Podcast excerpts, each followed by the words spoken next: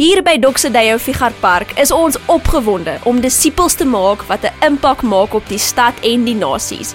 Ons hoop jy geniet vandag se boodskap. Hoe lekker is dit om vandag saam met jou te kuier in die laaste gedeelte van ons reeks I am Jesus. En rondom Paastyd het ons in hierdie reeks gekyk na hierdie ongelooflike uitsprake van Jesus as hy sê ek is. En uh, in ons Paas Sondag en Goeie Vrydag dienste het ons ook stil gestaan by hierdie waarheid dat wanneer Jesus elkeen van hierdie uitsprake maak, hy identifiseer as God en hoe God in elkeen van hierdie uitsprake ook ons kom ontmoet in die behoeftes wat ons het as mens. En vandag gesels ons dan oor die laaste ene en wat seker een van die belangrikstes is wanneer Jesus sê ek is die goeie herder. En ek wil jou nooi om saam met my te lees 'n gedeelte dan in Johannes hoofstuk 10 en ek gaan in die nuwe Afrikaanse vertaling uh, gaan ek vir ons lees en jy's so welkom om saam te volg terwyl ons hoor hoe Jesus sê en waarom hy sê hy die goeie herder is. In Johannes hoofstuk 10 vanaf vers 1 sê die volgende: Hy sê dit verseker ek julle. Wie nie deur die hek in die skaapkraal ingaan nie, maar van die ander kant af inklim, is 'n dief en 'n rower. Maar hy wat deur die hek ingaan, is die skape se herder.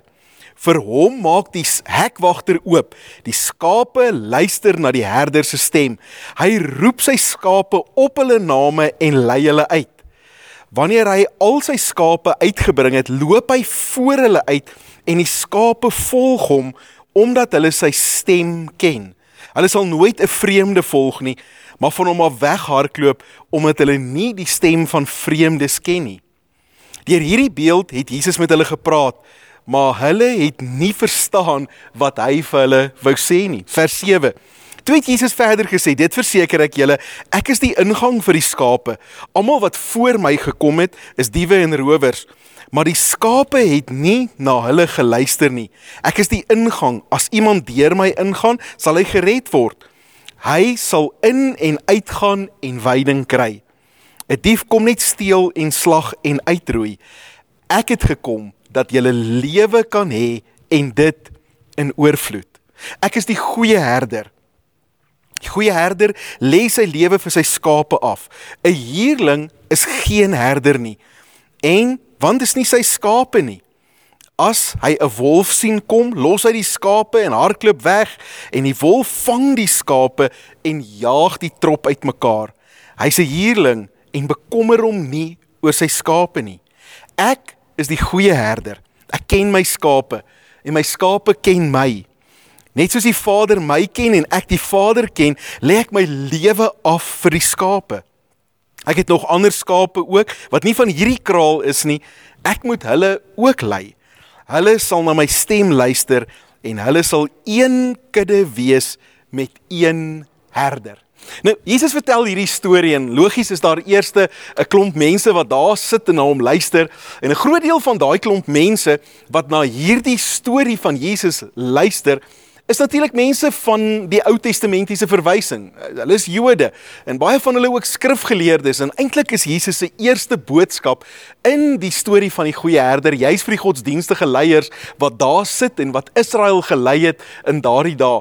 Nou vir hulle was die konsep van 'n herder natuurlik glad nie vreemd nie. Vir my en jou, um, ons moet so 'n bietjie 'n bruggie bou om uit te kom by wat 'n herder is en wat 'n herder doen. Um omdat ons ons skaapchoppies daar by uh, eh, Woolworths gaan koop en ons vergeet hoe lyk dit op die plaas baie keer, natuurlik nou nie hier in Bloemfontein nie, dan uh, weet ons nie so mooi lekker wat is die werk van 'n herder en hoe werk 'n herder nie.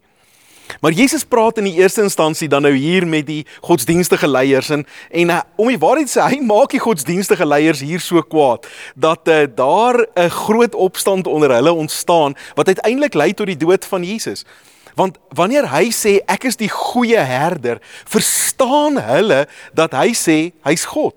Want God was nog altyd die herder van sy mense en hulle het verstaan hoe hierdie verhouding werk. Die godsdienstige leiers was natuurlik ook die eh, die die ouens wat moes instaan namens God. En dis hoekom Jesus eintlik so met hulle raas want hierdie hierdie huurlinge was nie goeie herders nie. Hulle het nie omgesien na die skape nie en die godsdienstige stelsel het hulle eintlik baie keer misbruik en nie dit gedoen wat die Here wou hê hulle moes doen nie. Hierdie storie het het ongelooflik die die die verskillende karakters. Die eerste karakter is die rowers, die diewe. En ons verstaan natuurlik dadelik dat wanneer hy praat oor rowers en diewe en wolwe, die wat oor die heining klim en wat kom steel en plunder en vermoor, dat dit die vyand is. En die risiko van skape was nog altyd dat hulle uitgelewer is aan 'n vyand.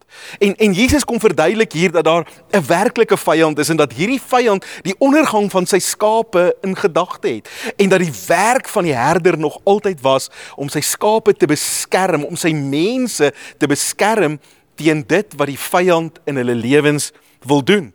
Dan is daar ook die karakter van die huurlinge. Die huurlinge wat die godsdienstige leiers was na alle waarskynlikheid en wat wat praat oor mense wat aangestel is om om te sien na God se volk en hoe slegte werk hulle gedoen het. Om die waarheid te sê, die grootste deel in Jesegiel 34 gaan juis oor hierdie herders en ek wil eintlik vir jou so 'n stukkie lees daarvan wanneer hy praat met met die Ou Testamentiese godsdienstige leier wat nie gehelp het om die mense by die Here uit te kry nie, wat nie gewys het na die goeie herder nie.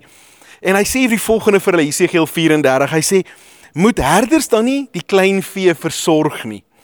Julle drink die melk, julle maak vir julle klere van die wol, julle slag die vetste klein vee, maar julle sorg nie vir die klein vee nie. Julle het nie die swakkes gehelp nie, julle het nie die siekes gedokter nie, julle het nie die wonde van die wat seer gekry het versorg nie.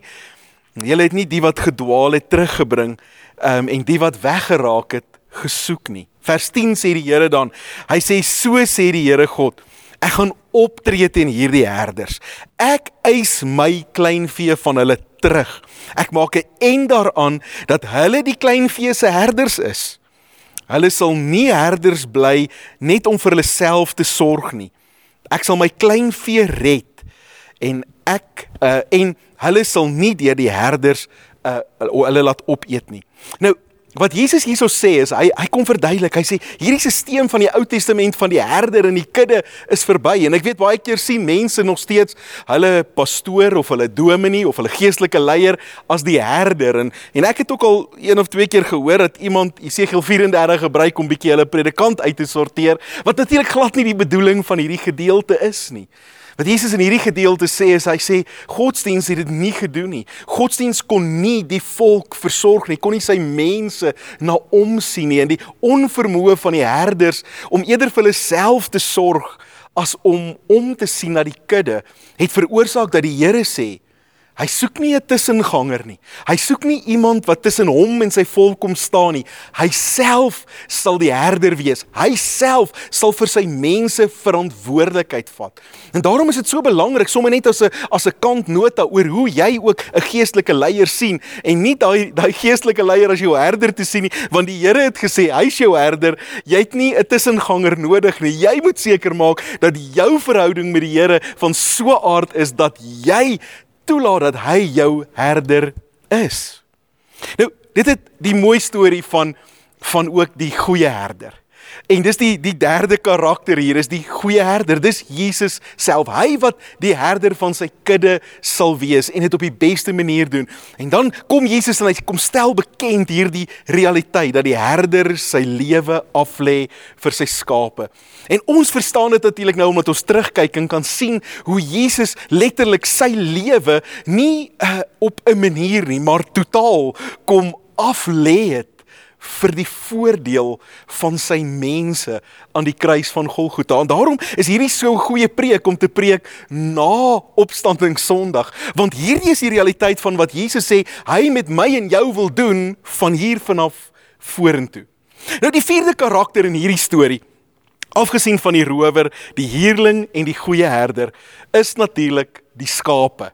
En alhoewel die storie van die rower en van die huurlinge baie keer verander het, het die storie van die skape dieselfde gebly. Jesus sê ek en jy is die skape van sy kudde. Nou, om 'n skaap te wees het nog nooit verander nie. Dit is altyd altyd dieselfde. En uh, om die waarheid te sê, ek dink dis nie mooi om vir iemand anders te sê hy's 'n skaap nie. So as jy nou alleen daar voor die TV sit, moet jy dalk maar dit in die spieël doen. Maar as daar iemand by jou sit, wil jy nie gou vir daai persoon vra, uh, let wel, moenie vir jy vir die persoon sê jy's 'n skaap nie, want dis baie ongeskik, maar wil jy nie vir die persoon vra om vir jou te sê jy's 'n skaap nie. Want dis so half wat die boodskap hierin is, is ons moet verstaan as Jesus sê hy's die herder, is die implikasie daarvan ek en jy is die skape. En skape het 'n bepaalde karakter. En ons nou vandag eerlik is, ehm um, daar's daar's baie min goed wat skape soort van verheerlik. En die hart van hierdie storie is dat die klem lê op die herder, nie op die skape nie, want die skape is eintlik skape is maar hulle is maar maar dom en deurmekaar en ons gaan nou so 'n paar eienskappe van hulle kyk, maar maar ek is net 'n skaap wanneer ek voor die Here staan. Ek is nie net 'n skaap nie. Natuurlik is ek meer as 'n skaap. Ek is 'n seun van God en daar's 'n realiteit van van ek is ook soms 'n leeu en soms verteenwoordig die koninkryk van God, maar wanneer ek by die Here is, dan's ek 'n skaap want dit praat van 'n verskriklike diep verhouding van afhanklikheid. En die hart van skaap wees is die woord afhanklik wees van die Here om te verstaan wie hy is en wie ek is en hoe diep afhanklik ek van hom as my Here is.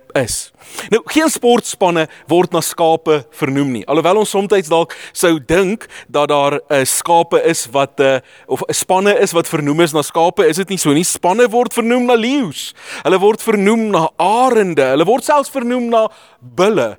Maar 'n skape, ek het nog nie gehoor van die Vrystaat Merino skape wat op die Vrystaat Stadion speel nie. Skape is nooit 'n embleem nie. Behalwe vir boere is daar nooit iemand wat sê ons kies ons land se embleem as die skaap. Nee, ons kies arende uh, en ons kies leeu's en ons kies groot indrukwekkende roofdiere, maar wie kies 'n skaap? Ek wil kom ons wees nou eerlik dat skape is nie eers in die sirkus nie. Ehm um, dis soos ek het al gesien dat daar vlooie in 'n sirkus is uh en dat vlooie triks doen, maar jy sien nooit skape nie. Skape haal nie eers die die sirkus nie. Want skape het 'n realiteit oor hulle. En wanneer ons praat in hierdie kategorie, moet ons verstaan, dit gaan oor daai woord afhanklikheid. Dis nie 'n woord van identiteit nie. Identiteit is jy seun van God, maar in hierdie seun wees van God is daar hierdie een deel wat beteken ek is so diep afhanklik van die Here. Want skape en wese het 'n paar swakhede. Skape verdwaal maklik. Ek lees in die in die Daily News so 'n paar weke gelede van 500 skape wat 'n uh, eh, selfmoord gepleeg het. Hulle het afgevoeter by 'n kraans. En die ironie van die storie is dat een skaap het geloop en oor die kraans geval en 499 het hom gevolg sonder om 'n oomblik te dink. Dis die aard van skaap wees. Hulle verdwaal maklik. Dis die aard van van mens wees in 'n sekere sin hierdie een deel van wie ons is. Skape is weerloos. Alhoewel 'n boer vir jou sê 'n skaap kan jou knyp met daai tande, skape nie slagtande nie. Hulle is nie, hulle het nie kloue nie, hulle het nie vlerke nie, hulle het nie spoed nie. Skape is weerloos. Hulle is uitgelewer as die wolf oor die heining spring. Skape is effens dom. Hulle kan nie altyd mooi dink nie. Ek sien iemand sê dat 'n skaap kan nie, hy kan nie reverse nie, hy kan nie agteruitloop nie. Dis half asof 'n skaap in 'n ding inloop as hy nou maar in hom in. Hy kan nie lekker agteruitstap om om om uit dit uit te kom nie. Hy moet omdraai. Hy kan nie hy kan nie hy kan homself skuif deur agteruit te loop nie. Skape is baie keer vuil en hulle moet geskeer word en hulle moet skoon gehou word. Ek wil selfs ape krap mekaar en sorg die vlooie uit, maar skape is maar net skape. Ek sien op Facebook die storie van die skaap Barak wat daar in Australië is en uh, hierdie skaap het afgedwaal van die kudde soos wat skape doen en daar ergens in die bosse begin bly en toe hulle is nie seker oor hoe lank tyd hulle hom gekry het nie maar uh, toe kry hulle vir Barak en Barak was toegegroei. Meer as 35 kg wol word afgesny van hierdie skaap want niemand het hom versorg nie. Wanneer die Here praat oor hom as herder en ons as skape is daar hierdie hierdie ontdekking, hierdie realisering dat hierdie beeld sê 'n skaap het 'n herder nodig. En ek en jy het 'n herder nodig. Ons het iemand nodig wat na ons sal omsien. Daarom sê Jesus, kom ek verduidelik vir jou wat doen die goeie herder. Die die diewe, hulle klim oor en hulle wil steel en roof. Die huurling, hy's nie daar wanneer die wolf kom nie. Hy's nie daar wanneer daar gemoor word nie. Hy gee nie om nie. Die goeie herder sê Jesus, hy sê in Johannes 10 vers 2, hy sê Hy sê vir vir hierdie herder maak die hekwagter oop. Hy sê die skape luister na sy stem vers 3. Hy roep die skape op hulle name en hy lei hulle uit. Hier is ons drie woorde wat belangrik is. Die eerste een dat hierdie verhouding van herder-skaap is een van die herder wat die skaap se naam ken. Daar's 'n intimiteit in die in die feit dat die skaap 'n naam gekry het dink uh, baie boere sal saamstem, jy weet jy kan is, jy kan nog oor week jy gaan 'n skaap slag, maar as jy hom eers 'n naam gegee het, dan uh, dan word hy 'n uh, dan is hy 'n uh, is hy's 'n lammertjie, hy's dan 'n hanslam, hy's nie meer hy's nie meer 'n skaap wat geslag gaan word nie. En die Here sê hy ken jou naam. Hy weet wie jy is. Hy weet waar jy vandaan kom. Daar's hierdie intieme kennis wat die Here oor jou lewe het. En daarom sê die Here, die herder roep die skaap. Hierdie is nie net 'n verhouding van die van van van die die herder wat omsien na die skaap nie. Die herder is op pad ergens heen met die skaap. Die herder het het het 'n agenda met die skaap. Hy wil die skaap ergens heen vat. Hy wil die skaap lei. En is amper asof die woord lei in hierdie konteks die belangrikste is. Wanneer ons ontdek dat die herder lei die skaap. Daarom is dit so interessant dat wanneer Dawid skryf Psalm 23 wat die ultimate psalm is oor herder en skaap wees, hy begin met hierdie woorde as hy sê die Here is my herder. Hierdie is 'n hele preek op sy eie, want die realiteit dat die Here my herder is, beteken ook dat die herder my Here moet wees. Daar's 'n verhouding wat praat van ek weet wie hy is. Ek laat toe dat hy my roep omdat hy my naam ken en ek vertrou hom genoeg om my te vat waar hy weet die beste vir my is. Daarom skryf Dawid in hierdie konteks van hy lei my as Here wat herder is. Skryf hy en hy sê hierdie herder voorsien aan sy skape. Hy sê Psalm 23 vers vers 1, hy sê die Here is my herder, ek kom niks kort nie. Hy laat my rus in groen weivelde. Hy bring my by waters waar daar rus is. Hy gee my nuwe krag. En jy sien hoe hierdie verhouding van die herder en die skaap een is waarin die herder verantwoordelikheid vat en hy's die Here en die resultaat vir die skaap is die feit dat die skaap die herder se voorsiening beleef dat die herder beleef hoe hy hom vat na plekke om te eet na plekke om te drink en hoe hy hom nuwe krag gee Dawid sê ook in vers 4: Die herder versorg die skape. Hy sê al gaan ek deur 'n dal van doodskade weer. Al gaan ek deur daardie noute van benoudheid en van vrees en van aanval en van die wolwe en van die moeilikheid van die lewe. Hy sê hy sê sal ek geen onheil vrees nie want daar's 'n vertroue in my herder. Dan sê hy want u is met my, u stok en u staf vertroos my en en die boere verduidelik vir ons baie mooi wat in daardie tyd gebeur het is dat 'n herder het hierdie het hierdie stok gehad waarmee hy die skape opgepas het. En soms was die stok die hak wat die skaap nader getrek het maar ander kere was dit die staf wat voorgeloop het en wat rigting aangedui het en wat gesê het as jy van koers af gaan sal ek jou ook help om weer op koers te kom Want die ding van skaap wees is dat ons het die herder so nodig. Sonder die herder gaan ons soos Barak in die moeilikheid land, gaan ons ergens in die bosse bly, gaan ons toegroei, gaan ons verlore raak en gaan ons deur 'n wolf opgevreet word. Maar die herder versorg ons. Die herder beskerm ook sy skape. Hoe mooi is dit wanneer Dawid skryf in in, in Psalm 23 vers 5. Hy sê: "U berei die tafel voor my aangesig." Nou dit klink baie mooi, maar dan sê hy teenoor my teestanders. asof asof Dawid erken dat die dat die teestander, die vyand van die skaap is die grootste probleem. En wat Dawid hier sê is hy sê God beskerm ons nie net nie, maar hy, hy bedek, hy berei 'n tafel vir ons. Uh, uh, dis dis die ongelooflikste prentjie om te dink dat die Here vir jou 'n tafel dek terwyl jou vyande toe kyk. Hierdie is meer as net beskerm jou teen jou vyande. Hierdie is seën jou in die teenwoordigheid van jou vyande. En dis wat die herder kom doen. Sy oorvloed, sy genade, sy liefde maak dat ek voor 'n tafel sit teenoor my teestanders. Dan sê Dawid, "Hy maak my hoof vet met olie" en ons weet dit het alles te doen met medikasie en gesond maak en en ontslaa raak van die goggas wat in die in die oë en die ore van die skaap inklim. En dan sê hy, "My beker loop oor." Dis nie net 'n 'n moeilikheid uitsorteer nie, dis sit in 'n posisie van oorvloed en van genade en van guns van die Here. En dit is wat diep afhanklikheid van Jesus beteken. Dis wanneer ek verstaan in hierdie groot verhouding wat ek met hom het waar ek seun van God is waar waar ek 'n erfgenaam, 'n mede-erfgenaam saam met Christus is, waar ek sit in hemelse plekke waar ek deel in die oorwinning in Jesus Christus, is daar hierdie een realiteit. En dit is ek moet skaap wees voor my herder. Ek moet so diep afhanklik wees van hom. En die sleutelwoord tot hierdie verhouding van skaap en herder is die woordjie ken. Want Jesus skryf, hy sê in hierdie gedeelte in in Johannes skryf dit neer.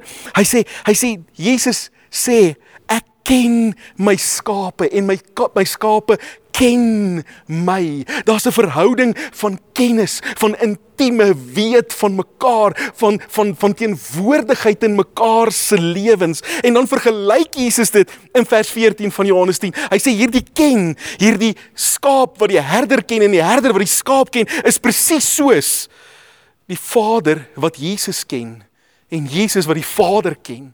Dit definieer daai verhouding. Dit definieer hom as iets van intimiteit. Dit definieer hom as daardie veilige plek waar ek en jy as kinders van die Here, as seuns en dogters van die Allerhoogste in hierdie verhouding met Jesus leef wat so diep en intiem is. En Jesus sê 'n belangrike ding. Hy sê die die huurlinge was sulke slegte herders. En dit is asof hy ons herinner aan die feit dat godsdiens ons nie 'n guns doen nie. Die verwagting van godsdiens, die formele manier van godsdiens bedryf, doen ons nie 'n guns nie want daarin is net teleurstelling. En as jy vandag hier sit en jy sê ek is teleurgesteld in kerk en jy luister hierna en ek is teleurgesteld in die Here en ek weet nie hoe hierdie Christendom ding werk nie, wil ek jou amper waarborg dat jy dit gedoen in verhouding met huurlinge en nie met die herder nie nie met die goeie herder nie. Want die goeie herder is die beste herder. Hy's die beter herder. Hy's die herder wat verantwoordelikheid vat tot op die vlak waar hy sy lewe vir ons gee. Maar as ek my verhouding bou met huurlinge en ek dink dit gaan my lewe verander en ek dink dit gaan tevrede stel, gaan ek altyd teleurgesteld wees want die huurling is nie die herder nie. Jesus Jesus sê in die middel van hierdie gedeelte in Johannes 10, sê hy so 'n ongelooflike groot ding. As hy sê verstaan nie die kontras tussen die dief in Johannes 10 vers 10 wat oorklim. Hy sê nie hierdie dief het net met een agenda gekom en dit is om te steel en te slag en uit te roei. Dis wat gebeur het in Genesis 3 toe sonde plaasvind. Die die dief het oor die heining geklim en hy het kom verwoesting bring.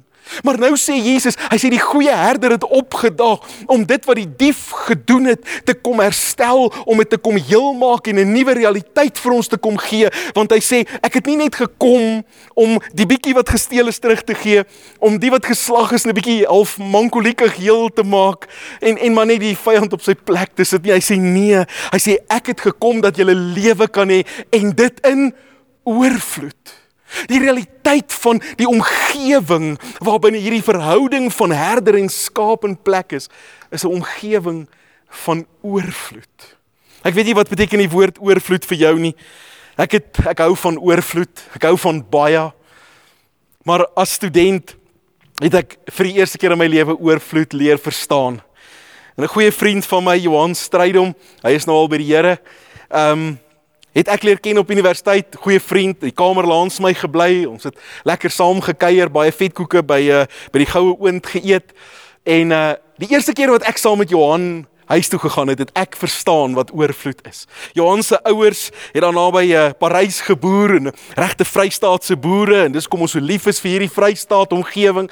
Ehm um, het ons hulle ontmoet en en en en oom Piet en tannie Sis was 'n eh, was die was die ouers van Johan. Johan was so op daai stadium was ek nou nog lekker klein geweest en Johan was heel wat groter as ek en toe ek oom Piet en tannie Sis ontmoet, toe verstaan ek hoekom lyk Johan so want oom Piet en tannie Sis was mense wat oorvloed geken het. En as jy by 'n tafel gaan sit het en tannie Sis het opgeskep en is lekker boere kos en is dis groenboontjies en pompoen en aardappels en skaapvleis en en jy het gaan sit en jy het nou jou bord mooi vol geskep dan wanneer daai groen boontjies op jou bord begin min raak, dan jy net daai groot arm van tannie Sis oor die tafel gesien kom met 'n lepel en jou groen boontjies is aangevul voor hy opraak. En as die pampoen min raak, het die arm oor die tafel gekom en die pampoen was aangevul en jy het geëet en jy het besef hierdie bord kos gaan nooit opraak nie. Dis so baie, dis te veel, dis oordadig.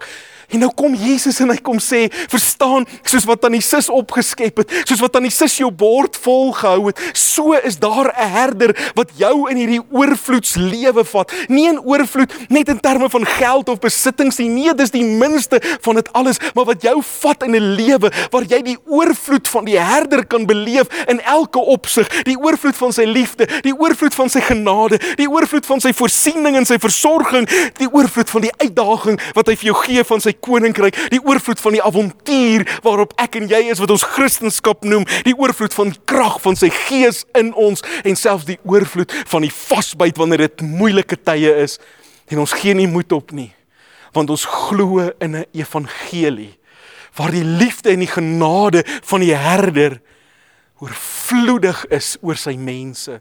Waar ons nie uitverkoop is aan huurlinge nie, waar ons nie uitgelewer is aan die diewe en die wolwe nie, maar waar ons veilig is in die hand van die herder wat ons lewe in sy hand hou. Dit klink so lekker om dan net te sê Jesus wees my herder. Maar Dawid sê baie duidelik, die Here is my herder. Sy heerskappy en sy herder wees gaan hand aan hand. Dis wanneer ek hom Here maak van my lewe. Dis wanneer ek die Romeine 10 vers 9 beginsel verstaan dat wanneer ek met my mond sê bely dat Jesus is die Here en ek glo met my hart dat God hom uit die dood uit opgewek word, skryf Paulus, hy sê dan word jy gered. Dis in daardie kombinasie van van ja sê vir sy werk aan die kruis, maar ook ja sê vir sy werk in jou lewe elke dag, elke oomblik, elke dag wat jy leef. Jesus is Here van my lewe. U roep my by my naam. U lei my ergens heen. Dit impliseer u voorsiening, dit impliseer u versorging, dit impliseer u beskerming. Dit impliseer u oorvloed. Maar u is my Here. Dis asof Jesus met die twee gehore praat. Die een die godsdienstige leiers en hy sê hierlinge, julle tyd is verby. Skape, hoor. Daar's 'n nuwe herder. En hierdie herder is die goeie herder. Dis asof Jesus voor sy mense staan en hy sê: "Hallo. Ek is Jesus. Ek is jou herder. Kom ons bid saam." Here vandag gryp asseblief ons harte aan met hierdie waarheid. En as mense vandag ingeskakel is hierop en luister na wat ek nou sê en en en hulle het U nog nie die Here gemaak nie, sal hulle nie die voordeel van U herder wees kan beleef nie. En daarom, Here, bid ek vir sulke mense en bid ek Here dat op hierdie oomblik hierdie hulle hierdie eenvoudige ding sal snap van die uitnodiging van die herder wat sê, sê ja, sê ja op my uitnodiging, bely met jou mond dat ek Here is, glo met jou hart dat dat God my die dood uit opgewek het en ek gaan jou red, ek gaan jou lewe verander. Jy gaan nooit weer dieselfde wees nie. Maar ook vir ons Here wat reeds reageer het op hierdie uitnodiging wat so maklik, so dikwels ons eie herders word en ons skaapklere uittrek en dink ons as ons net die klere van 'n herder aantrek sal ons herders kan wees oor ons eie lewe en ons kan herders wees oor ons gesinne en ons kan herders wees oor ons oor ons huwelike en ons kan herders wees oor ons finansies en oor ons besighede. Ons sal ons sal die herders wees Here dan kom herinner U ons vandag dat U is die herder en ek moet 'n skaap wees Here, ek moet voor U staan soos 'n skaap, dom en weerloos en sonder rigting en sonder sin, want alles is te vind in U. En Here, help ons om opnuut daardie waarheid te ontdek. Ek bid dit in Jesus naam. Amen. Dankie dat jy vandag by ons ingeskakel het. Maak seker jy word deel van hierdie familie op missie deur om by ons Sondagdienste in te skakel.